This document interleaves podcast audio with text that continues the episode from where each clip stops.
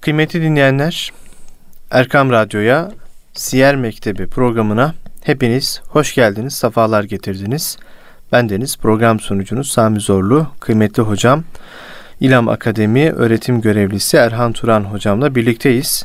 Siyer Mektebi programında yine Peygamber Efendimiz sallallahu aleyhi ve sellemin hayatından konuşacak. Onun hayatından hayatımıza E, güzellikler taşımaya çalışacağız. Hocam hoş geldiniz, sefalar getirdiniz. Hoş bulduk, teşekkür ediyorum. Çok sağ olun. Sefa bulduk, çok sağ olun. Allah razı olsun. Şimdi. Hocam e, bugün Peygamber Efendimiz sallallahu aleyhi ve sellemin ticari hayatından konuşalım diyoruz. E, İnşallah. Tabii şunu da belirtmiş olalım tekrar. Biz bu programı e, muhterem Osman Nuri Topbaş e, Hoca Efendi'nin Erkam yayınlarından çıkan Ee, Hazreti Muhammed Mustafa sallallahu aleyhi ve sellem bir Mekke devri, iki Medine devri evet. şeklinde kaleme aldığı kitabından takip ederek yapıyoruz. Evet. Ee, birinci kitabındayız. Ee, Peygamber Efendimizin ticari hayatı e, başlıklı konuya gelmiş olduk. Bu hakikaten e, bizim tabii ki Peygamber Efendimizin hayatını, tüm hayatını okumalı, tüm hayatını hayatımıza aksettirmeli ama ticari hayatı biraz daha sanki böyle e, muamelatla ilgili olduğu için biraz daha böyle ilgilenmemiz gereken, biraz daha e, okumamız gereken, biraz daha böyle oradaki incelikleri hayatımıza e, taşımamız gereken bir husus diye düşünüyorum. E, bu vesileyle de e, sözü size bırakmış olayım hocam. Buyurun. Çok teşekkür ediyorum. Euzubillahimineşşeytanirracim. Bismillahirrahmanirrahim. Elhamdülillahi Rabbil alemin ve salatu ve selamu ala Rasulina Muhammed ve ala alihi ve ashabihi ecmain. Ee, burada malumunuz e, konu başlıkları itibariyle muhterem üstadımızın kitabından takip ediyoruz. Hı hı. E, tabii Efendimiz Aleyhisselatü Vesselam'ın ticari hayatı daha çok Mekke dönemi içerisinde karşımıza çıkar. Evet. Yani Medine dönemine girdiğimizde Resulullah Aleyhisselatü Vesselam'ın böyle ticaret kervanlarına katılması ya da bir e, ticareti alıp başka bir yere taşıması hadisesi e, yoktur. Varsa da en azından çok etkili değildir. Bu şeyden mi kaynaklanıyor hocam? Peygamber Efendimizin Medine devrinde biraz daha tebliğ ile meşgul olmasından kaynaklanan bir durum mudur? Tabii onun yanında yine e, seferleri var. Efendimiz Aleyhisselatü Vesselam gazveleri var. Orada bir e, devlet riyaseti var. Hı hı. Bunları konuşacağız inşallah Medine dönemini hı hı. E, dikkate alırken. Ancak şunu söyleyebiliriz. Ee, Allah Resulü Aleyhisselatü Vesselam'ın birçok vasfı bir arada. Yani e, o hem aile babası oluyor, hem e, devletin başındaki lider oluyor, hem ordunun komutanı oluyor, hem çocuğunun babası oluyor, hem e, damadına kayınpeder oluyor, e, hem tüccarlıkta, ticarette, hem ziraatte e, bir şeylerden e, bahseder oluyor. Bu haliyle Efendimiz Aleyhisselatü Vesselam'ı biz çok yönüyle görebiliyoruz. Ama ağırlıklı yönü Medine'de buyurduğunuz gibi tebliğ olduğu için, Kur'an vahyini insanlara hayata tatbiken yaşatmak olduğu için, bir de tabi Resulullah Aleyhisselatü Vesselam e, mal biriktirmek ya da mal toplamak, dünyalık üst üste koymak için e, dünyaya teşrif etmiş bir peygamber değil. Hiçbir peygamberde bu vasıf yok zaten. Evet. Ancak peygamberler içerisinde bu vasıflara sahip olanları var. Allahu Teala Ee, Hazreti Peygamber'e de bu teklifte Cibril, Cibril Aleyhisselam aracılığıyla bulunuyor. Yani kul peygamber mi yoksa e, kral peygamber mi? Bu ayrımı Resulullah Aleyhisselatü Vesselam kul olmayı tercih ederek yapıyor. Yani dünyayı dünyadakilere bırakıyor. Aslında e, fena bulanı, yani fani olanı faniliğe terk ediyor. Beka olanı, baki olanı tercih ediyor Hazreti Peygamber. E, tabii Mekke dönemindeki ticaret hayatı bir nevi E, o dönem şartlarının getirisinin de neticesi. Mekke daha çok e, ziraatten e, biraz azca istifade ettiği için Medine'ye göre kıyasla hı hı. Medine'de ziraat daha çok, biraz daha topraklar verimli, iklim biraz daha uygun. Böyle olunca Medine'de zirai, işte hurma vesaire gibi bahçeler, üzüm bahçeleri vesaireler böyle e, hakim. Ancak Mekke'ye geldiğimizde Mekke daha çok Kabe'nin de olmaklığıyla ziyaretgah olduğu için yıllarca ziyaret edilmiş, hatta yüzyıllarca, asırlarca ziyaret edilmiş bir ziyaretgah olması sebebiyle ticaretin de hareket bulduğu bir yer olmuş Mekke. Evet. Efendimiz Aleyhisselatü Vesselam da e, amcalarının yapmış olduğu ticaretten hareketle, kendisi de e, ticarete meyyal idi. Çünkü amcaları devamlı Suriye, Yemen ticaretlerine gider gelirlerdi. Resulullah Aleyhisselatü Vesselam onlara daha küçük yaşlarda, on on ikili yaşlarda katılmakla aslında ticaretin de bir nevi içine girmiş oluyor. Ee, tabii ticaret Hazreti Peygamber açısından ve tabii bizler açısından baktığımızda işte e, kendi içerisinde değerlendirilmesi gereken bir kavram. Tabii bunu işin uzmanlarına bırakmak lazım. Ee, ancak şurası bir gerçek. Efendimiz Aleyhisselatü Vesselam kendi hayatının idaresini ve ailesi ile meşguliyetini kendi elinin emeğiyle kazanmaya çalışıyor. Ya bu noktada da düzenlenen panayırlar, işte e, bazı Efendimiz Aleyhisselatü Vesselam yani bu Mekke'nin ziyaretinden dolayı düzenlenen panayırlar vesaire, ticarete uygun hale getirme, mekanı, bölgeyi ticarete uygun hale getirme, Efendimiz Aleyhisselatü Vesselam'ın bazı ticaretlerinde ortaklıklar yapması, e, tabii bu yolculuklar esnasında bir takım hadisatın vesairenin gerçekleşmesi. Tabii e, nübüvvet öncesi de Efendimiz Aleyhisselatü Vesselam'ın e, toplum içerisindeki konumunun ve yerinin tespit edilmesi, e, daha doğrusu öneminin, ehemmiyetinin artması bakımından ticari hayatı çok önemli Peygamberimizin. Evet. Tabii buradaki ticaret Resulullah Aleyhisselatü Vesselam çarşı pazarı tabiri caizse idare eden bir devlet reisi hüviyetini kazanıyor burada bir nevi. Piyasayı öğrenmiş oluyor da. Piyasayı öğreniyor. Yani e, bugün çarşıda e, gide mesela Mekke'den Medine'ye hicret ettikten sonra Efendimizin yaptığı işlerden bir tanesi Medine çarşısını tanzim etmek. Bunu konuşacağız. Bu da gelecek ayrı bir konu olarak. Orada ehemmiyetini konuşacağız bunun. Çünkü ticaret toplumun temelini oluşturuyor. Temel yapısını oluşturuyor. Helal dairesinde giderse, helal üzerine oluşur, oturursa, hak ve kul haklarından beri kalırsa, uzak kalırsa o zaman e, toplumu da bereketli kılıyor, hareketli kılıyor ve toplumu da e, sağlıklı kılıyor bu açıdan baktığımızda. Efendimiz Aleyhisselatü Vesselam'ın Mekke döneminde ticaretle uğraşma sebeplerinin başında biraz önce söylediğimiz gibi e, aile olarak amcalarının bu işin içerisinde olması geliyor. Tabii kendisi de maharet olarak, kabiliyet olarak buna meyyal. Efendimizin de böyle uzun yolculuklarda işte bir takım e, idari fonksiyonları var. İdari özellikleri, kabiliyetleri var.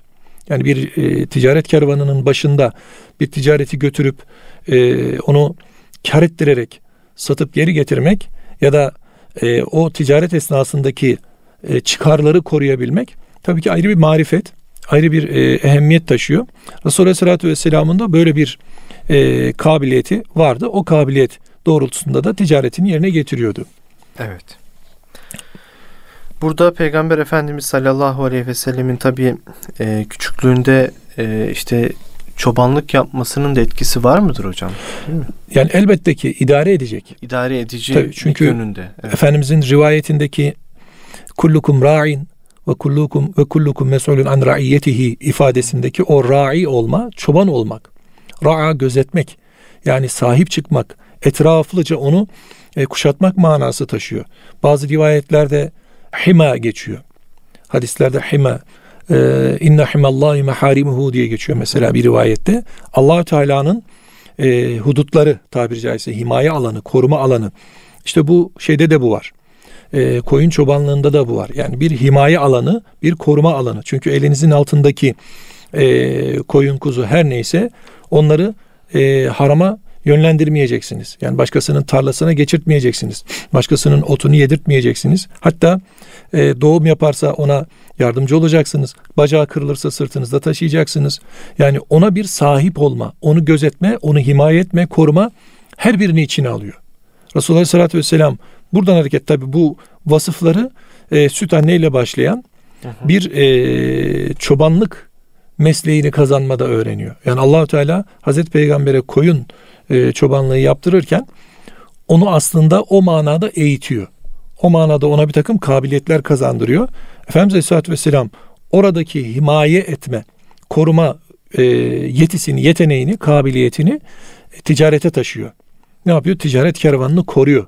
Onu dürüst bir şekilde, hiç kimseyi aldatmadan, tam bir sadakatle ve e, çıkabilecek olan müşkilin, problemlerin çözümünü ortaya koyarak, yani problem çözen bir e, hüviyetle Efendimiz Aleyhisselatü Vesselam bir e, kervanı alıyor ve bu kervanı ait olduğu yere kadar götürüp orada satıyor. O satışın neticesindeki karı götürüp sahibine tas tamam e, hiçbir eksik olmadan teslim ediyor. Tabii bu evet. maharet e, koyun gütmekle başlıyor. Bir şeye sahip çıkmakla, sahip olmaya çalışmakla başlıyor. Aslında evet. küçük yaşta işte e, çocuklara verilecek olan mesuliyetin karşılığı bu. Yani bizler fazla himayeciyiz. Yani anne babalar özellikle hassas bu konuda. Çocuklarımızın yüz gerçeklerle yüz yüze gelmesi, gerçeklerle karşılaşmasına müsaade etmiyoruz bazen. Hmm. Yani ona biz güya koruyucu kalkan oluyoruz. Ama korurken de aslında zarar da verebiliyoruz. Özgüvenleri gelişmiyor. Özgüven gelişmiyor. Hatta e, gelişmiyor. Yani beden de gelişmiyor. Fizik de gelişmiyor. Mesela çocuğun atlaması lazım. Bir yerini kırarsın, atlama. Çocuğun işte e, zıplaması lazım. İşte oraya zarar verirsin, zıplama. Onu kırarsın, dokunma. Oraya oturma, buruşturursun. İfadeleri olumsuz devamlı kullanıldığında çocukta olumsuz bir takım e, psikoloji geliştiriyor. Hmm. Bu sefer yapacağı herhangi bir şey olursa olsun, ne olursa olsun bozmaktan, bozabilmekten korkuyor. O yüzden aman de, bir şey olur mu? Aynı öyle. Teşebbüs kalmıyor ondan sonra. Evet. Efendimiz Aleyhisselatü Vesselam daha küçük yaşlarda, dört beşli yaşlarda, altı yaşlarda e, kuzunun peşine gidiyor. E, Anadolu'muzda vardır bunlar. Yani daha günümüzde e, o tür insanlar mevcut. Daha küçük yaşlarda, beş yaşında, altı yaşında böyle dağ tepe kuzu güden e, dedelerimiz, ninelerimiz var. Hatta annelerimiz var, babalarımız var. Onlar e, hayata bakışları, hayatta e, duruşları, hayatı korumaları ya da kendilerini hayatta korumaları e, diğerlerine göre daha kuvvetlidir. Özgüvenleri vardır hı hı. ve ne yapacaklarını bilirler. Atacakları adımları bilirler. O yüzden e, tecrübeyle ne diyelim cevvalliğin yani e, gençliğin, tecrübeyle gençliğin bir arada yaşaması gerekiyor. Şimdi Batı tecrübeyi tamamen gözden çıkarıyor. Çünkü daha öncesinde medeniyetin ölçüsü kabul ettiği ileri yaş e, ortalaması halini bugün e, silmeye çalışıyor. İhtiyarlarına ehemmiyet vermiyor. Bakmıyor işte bu malum Covid'den dolayı e, ölüme terk etti birçok ihtiyarını Batı hmm. vesaire. Ancak e, Müslüman ülkeler özellikle Türkiye'miz başta olmak üzere sahip çıktı ihtiyarına. Neden? Çünkü tecrübe. Buna Araplar hıbra diyor. Yani deneyim, tecrübe. Hı hı. E, bunlar da parayla satın alınmıyor. Bunun için ciddi bir birikim gerekiyor. Efendimiz Aleyhisselatü Vesselam o birikimi kendisi gibi ticareti daha önce yapmış olan o büyüklerin yanında da alıyor aynı zamanda. Yani şimdi şöyle biz bazen diyoruz ki işte Efendimizin e, Cenab-ı Hak tarafından terbiyesi vardır. Elbette öyledir. Eddebeni Rabbi fe ahsene te'edibi bunu anlatır. Yani Efendimiz Aleyhisselatü Vesselam'ın adabı, e, terbiyesi, edebi Allah'tandır. Hı hı. Ancak dönüp baktığımızda dünyevi bir takım kazanımları, iktisabı e, bunlar kesbidir. Yani kendi gayretleriyle, kendi çalışmalarıyla elde ettiği hallerin adıdır aynı zamanda. Yani biz Peygamberimizin ticaret e, adabını ya da ticaret e, becerisini e, Allah'tan verilmiş gibi e, elbette ki her şey kabiliyete mebni, herkes her şey kabiliyetle birlikte ama Efendimiz burayı geliştiriyor. Ticari yönünü geliştiriyor. Ve o yirmi beşli yaşlarda işte Hazreti Hatice validemizin e, kervanını kendisine e, teklifle alıp Şam'a götürüp karlı bir şekilde geri getirebiliyor. Ve e, Hazreti Hatice validemiz o süreç itibariyle Meyser ile birlikte Hazreti Peygamberi tahlil ediyor o yol esnasında. Tahlil ediyor. Yani Resulullah Aleyhisselatü Vesselam'a baktığı zaman e, onda e, bir takım hasletler görüyor. İşte e, onun suretinin güzelliğiyle birlikte siretinin de güzelliğini görüyor. Şimdi Efendimiz Aleyhisselatü Vesselam sureta çok güzel bir insan. Evet. İnsanların en güzeli. Ahsen-i takvim olmak yanında bir de suret olarak en güzeli. Bunun yanında bir de siret güzelliğini görüyor. Yani hayatındaki yaşayışın, o dürüstlüğün, karakterinin ve şahsiyetinin güzelliğini görüyor Hazreti Hatice validemiz. Ve o maddi imkansızlıklarına rağmen bunu kazanıyor. O maddi yetersizliklerine rağmen. Yani burada şunu söylemek istiyoruz. Yani ticarete sahip olmak ya da bir ticareti elde etmek ya da e, mal mülk sahibi olmak karakter ve şahsiyeti e, güzel kılar anlamına gelmiyor. Bunlar ayrı şeyler. Görüyoruz işte piyasamızda malum e, süreçler yaşıyoruz.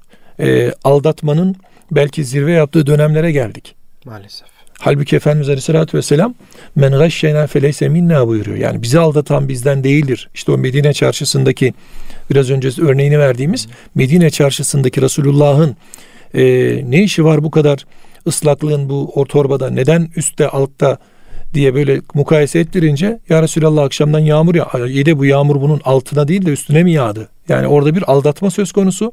Hatta Efendimiz başlangıçta Yahudi ve Müslümanların çarşılarını da ayırmıştı. Neden? Çünkü onların e, adabı vardı, ticaret adabı vardı ve Efendimiz kendi ticaretinin adabını oluşturdu. Yani Müslümanca bir ticaret, Müslümanca bir ticaret adabı oluşturdu. Alım, satım yaparken işte biz hep ticaret deyince olayı faize bindiriyoruz. Elbette ki faiz kabul edilebilecek bir şey değil. Elbette ki e, ayet-i kerimedeki en yetehafatuhu şeytan, yani şeytan çarpmış gibi kalkacaklardır o faiz yiyenler. Ticareti faize karıştırdılar, e, faizi ticarete karıştırdılar e, ifadeleri de bunu anlatıyor. Ancak e, mesele sadece faizden uzak durma meselesi değil. Mesela Efendimiz Aleyhisselatü Vesselam en teciffe arakuhu buyuruyor. Alnının teri kurumadan, yani bir e, çalışanın hakkının verilmesi, bu da ticarettir.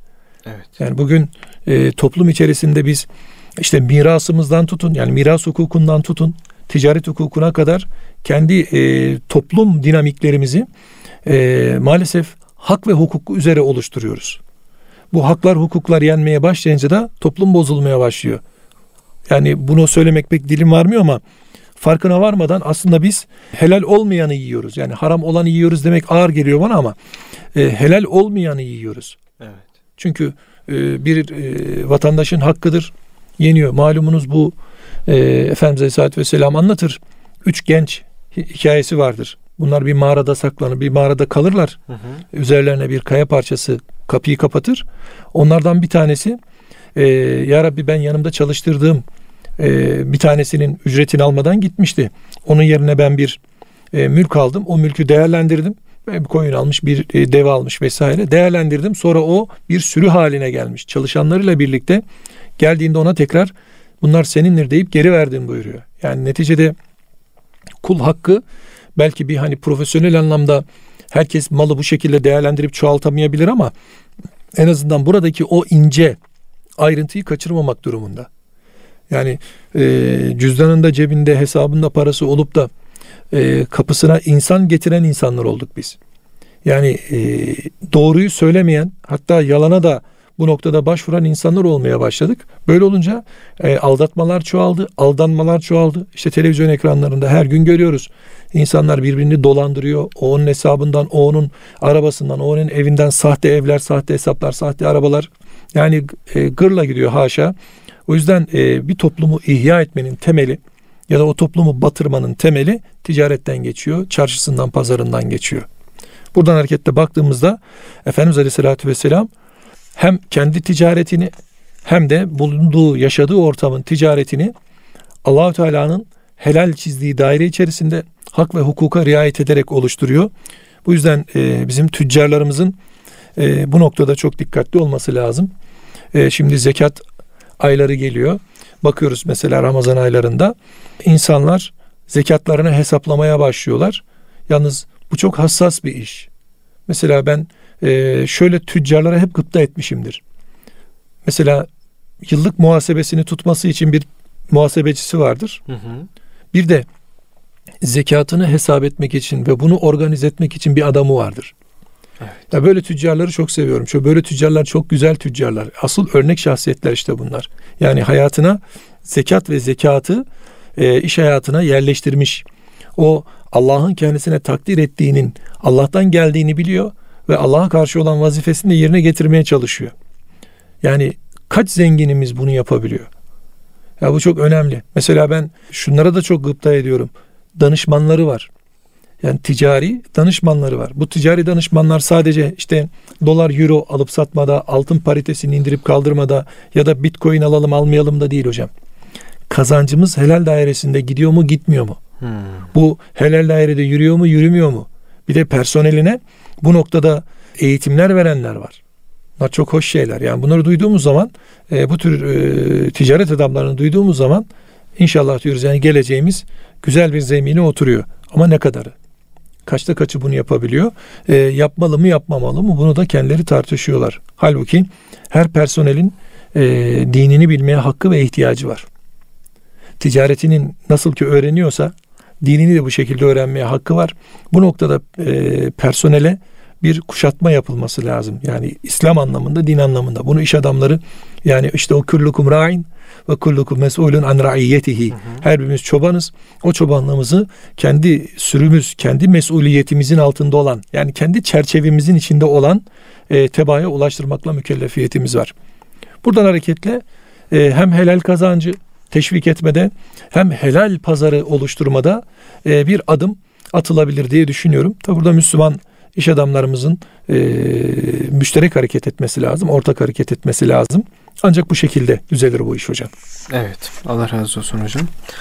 E, şimdi tabii burada Peygamber Efendimiz sallallahu aleyhi ve sellemin ticari hayatında Hazreti Hatice ile tanışması da var. Evet. E, onunla bir ortaklık kurarak evet. ticaretine başlamış oluyor. Ve kervan e, düzenliyorlar. Bu kervanda da bir rahiple karşılaşması var yine. Evet. Bunlardan da bahsedebilir miyiz hocam? Tabii hocam, şimdi e, Efendimiz Aleyhisselatü Vesselam'a bu teklifi e, evvela Ebu Talib'e bu teklif yapılıyor. Yani Ebu Talib Efendimiz e, bu noktada çok fazla e, güç yetirici olamayacağı için Efendimiz Aleyhisselatü Vesselam'ı öne çıkarıyor. Hmm. Yani bu işi sen yapar mısın diye Resulullah Aleyhisselatü Vesselam'a teklifle geliyor. Hazreti Hatice Validemiz burada e, Hazreti Peygamber'in Aleyhisselatü Vesselam'ın kervanla ilgilenmesine seviniyor. Çünkü daha öncesinden tanıdığı, bildiği bir takım hasletlerini e, çok iyi bildiği şahıstan Efendimiz Aleyhisselatü Vesselam hatta o döneme işaretle Hatice'den daha hayırlı ortak görmedim buyuruyor. Hmm, evet. Yani Efendimizin e, ona olan medhiyesi de var. Neden? Çünkü beklediğinin karşılığını fazlaca almıştı Efendimiz Aleyhisselatü Vesselam. Yalnız burada şöyle bir şey var. E, Hazreti Peygamber'i e, gönderirken Hazreti Hatice Validemiz ona bu vazifeyi verirken bir başka şey daha bekliyor. Yani onun ticaretteki duruşunu, dürüstlüğünü biliyor. Ancak ne yapacak? Mutmain olacak ondan. Yani kalbi o konuda iyice rahat olacak. Ve e, onun imkansızlıklarına rağmen ne derecede başarılı olduğunu görüp kalbi daha da ısınacak Efendimiz'e. Daha sonrasında biliyorsunuz Efendimiz Aleyhisselatü Vesselam'a bir e, izdivaç teklifi olacak. Evet. Daha sonraki şeyde. Ancak tabii bu E, ticaret yolu esnasında önemli olaylardan bir tanesi e, Rahip Nastura vardı. Busra evet. bölgesindeydiler. Şam bölgesi toprakları içerisinde. Busra bölgesindeydiler. Efendimiz Aleyhisselatü Vesselam o manastıra yakın bir yerde bir e, ağacın altında istirahatteydi. O arada tabii e, Meyser'e daha önce tanıdığı için Rahip Nastura'yı ziyarete gitmişti. O da Efendimiz Aleyhisselatü Vesselam'a işaretle şu zat kimdir diye İşaret buyurdu. Çünkü arkadaşlar şöyle bir şey var. Hocam, Hazreti Peygamber Aleyhisselatü Vesselam'ın sahip olduğu bir takım özellikler, hasletler, hı hı. bir takım e, üzerindeki işaretler onun nübüvvetini zaten tabiri caizse haykırıyor. Devamlı öne geçiriyor. Mesela daha öncesinde Bahira vardı. Hı hı. Bahira'yla, Bahira da öyle olmuştu. Yani Efendimiz Aleyhisselatü Vesselam'ın o haleti ruhaniyesini onun o fark etti. Bir anda onun o olduğunu gördü. Nasura da aynı şeylere kapıldı. Baktı ki onda bir harikuladelik var. Bu şey değil değil mi hocam? Yani işte Tevrat'ta veya daha önceki kitaplarda bazı özellikler bahsedildi. Peygamber Efendimizin geleceğiyle alakalı. O özellikleri görerek değil, manevi bir his mi diyebiliriz buna? Şimdi ikisi de var hocam. Hmm. İkisi de var. Yani hem bir bilgi akışı var, hem eski kitaplarda, Tevrat'ta, Zebur'da ve İncil'de nüzül sırasına göre söyleyelim. Efendimiz Aleyhisselatü Vesselam ile ilgili açık açık ifadeler var. Mesela şu an bir konu üzerinde biraz çalışıyorum. O konuda Hazreti Peygamber'in mesela Zebur'daki vasıflandırılması, Hazreti Davud tarafından vasıflandırılmasını anlatıyor. Yani bir Siyer-i Nebi okuyorsunuz sanki hadis-i şerifler içerisinde. Yani hmm. birebir Efendimiz Aleyhisselatü Vesselam'ı hatta ismen de anlatıyor. Bugün bu e, bilgileri bulamıyoruz yani. Bugünkü Tevrat'ta, bugünkü İncil'de ya da Zebur metinlerinde, aradaki o metinlerde bunlarla alakalı çok fazla bilgi bulamıyoruz. Bazen mesela e, geçmişlerin kitapları diye önümüze gelen belgelerde Efendimiz Aleyhisselatü Vesselam ile ilgili e, o dönemin ilim adamları tarafından, o dönemin alimleri tarafından e, önümüze Efendimiz Aleyhisselatü Vesselam'ın resmedildiğini görüyoruz. Mesela Ee, Selman-ı Farisi'yi inşallah okuyacağız. Selman-ı Farisi'nin Müslüman olmasında kendisini yönlendirilen, yani kendisinin yönlendirildiği oradaki rahiplerin tesiri çok büyüktür. Kendisi mecusiydi. Babası mecusiydi. Kendisi mecusi olmadan babası mecusiydi. Onun da bu tür vazifeleri babası tarafından veriliyordu. O da ikide bir kaçıp kaçıp ehli kitabın olduğu manastırları ziyaret ediyordu. Öğrenmeye çalışıyordu. Buradan hareketle onu okuyacağız inşallah. Selman-ı Farisi ta Eskişehir'e, Eskişehir yakınlarına kadar Amuriye denilen bir yer var. O bölgeye kadar geliyor. Evet. Hakikati öğreniyor ve ardından tekrar bazı vesilelerle geriye dönüyor. Ardından Efendimiz Aleyhisselatü Vesselam'la tanışıyor. Yani burada iki şey var. Birincisi e, başta e, bir hissiyat. Her insanın öğrenme, anlama hissiyatı var. İşte bu Bahira'da da var, Nastura'da da var. Çünkü öğrenmiş oldukları bilginin kendilerinde bir yoğrulması meselesi var. Onlarda bir yapı oluşturuyor o bilgi ve o bilginin karşılığını aramaya çalışıyorlar. Arıyorlar tabiri caizse. Bu doğru. Altyapı olarak bir bilgileri var. O bilgi de onlarda bir kültür, bir ahlak oluşturmuş. O ahlakın karşılığında Efendimiz Aleyhisselatü Vesselam'a e, yani o bilgiyle birlikte, daha önceki eserlerden okudukları bilgiyle birlikte Efendimiz'e bir atıfta bulunuyorlar. Yalnız şurayı da gözden kaçırmamak lazım. Dönem içerisinde yani hem Hristiyanlardan hem Yahudilerden böyle gerçekten e, tevhid ehli dediğimiz, yani onlar da la ilahe illallah düsturunu e, benimsemişler. O gerçeği benimsemişler ve bu haliyle de iman üzere olanlar da var. Mesela Efendimiz'e iman edenlerden Hendek'te okuyacağız onu da, Muhayrık var. Okay. Muhayrık Yahudilerin önde gelenlerinden birisiydi. Hazreti Peygamber'e e, iman ettikten sonra vefat etti. Efendimiz Yahudilerin en hayırlısıydı buyuruyor mesela. Bu ne gösteriyor bize? İki hususun olduğunu gösteriyor. Birincisi biraz önce söylediğimiz gibi onlardaki malum bilginin hazmedilmesi ve kendilerinde bir kültür oluşturması. İkincisi gerçekten ibadet ehli olanlarının o e, hissiyatı, o bazı harikuladeleri görebilmeleri. Evet. Bu her iki hususta etkili. Nastura da öyle olmuştu. O yüzden geldiğinde Efendimiz Aleyhisselatü Vesselam Meyser'e bu kimdir diye sordu. O da işte Kureyş'ten birisidir dediğinde hemen özelliklerini saymaya başlıyor. Çünkü Meysere'nin görmediğini görüyor Nastura. Hmm. Meysere bir Muhammed şahsiyeti görüyor. Muhammedül Emin'i görüyor. Ama Nastura onda belki o Muhammedül Emin'in başındaki hazretisini de görüyor tabiri caizse. Yani o nübüvveti de görüyor baktığı zaman. Ve buradan hareketle de e, soruyor, gözünde bir kırmızılık var mıydı diye. O çünkü alamet. Bu alametle birlikte evet var dediğinde kendisi itirafta ediyor. Diyor ki e, o peygamberlerin sonuncusudur. Yani o peygamberlerin sonuncusudur. Hatta şey de var, e, bir iştihı da var, iştiyakı da var. Eğer Aha. yetişebilirsem ne olurdu da ben onun döneminde olabilseydim, e, ona da e, hizmet edebilseydim diye böyle bir iştihı ve iştiyakı da var Nastura'nın. Demek ki peygamberin peygamberliği ile alakalı bilgi daha öncekilerin hem kitaplarında hem de e, bu tür hissiyatlarında var. Nastura bunun bir örneği aslında. Eyvallah. Hocam çok teşekkür ediyoruz.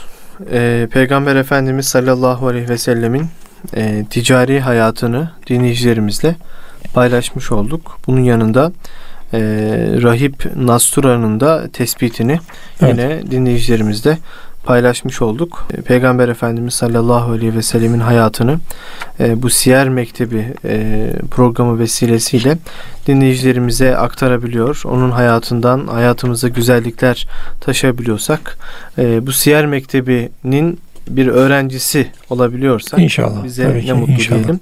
Çok çok teşekkür ediyoruz tekrar. Ben teşekkür ediyorum. Çok da, çok sağ olun. Allah razı olsun diyorum. Sizlerden Allah olacak. Önce bizlere tabii ki istifadeyi e, Efendimiz Aleyhisselatü Vesselam'ı günümüzde yaşayabilmeyi nasip eylesin inşallah. Amin. Diyorum. Allah razı olsun. Çok Amin. Sağ olun hocam. Kıymetli dinleyenler, Erkam Radyo'da Siyer Mektebi programının bugünlük de sonuna geldik. Bugün Peygamber Efendimiz sallallahu aleyhi ve sellemin ticari hayatından bahsettik. Önümüzdeki hafta Allah nasip ederse bu mikrofonlar vesilesiyle Peygamber Efendimizin Hazreti Hatice ile izdivacını kıymetli hocamızdan dinleyeceğiz. Kulağınız bizde olsun diyoruz. Allah'a emanet olun. Hoşça kalın efendim.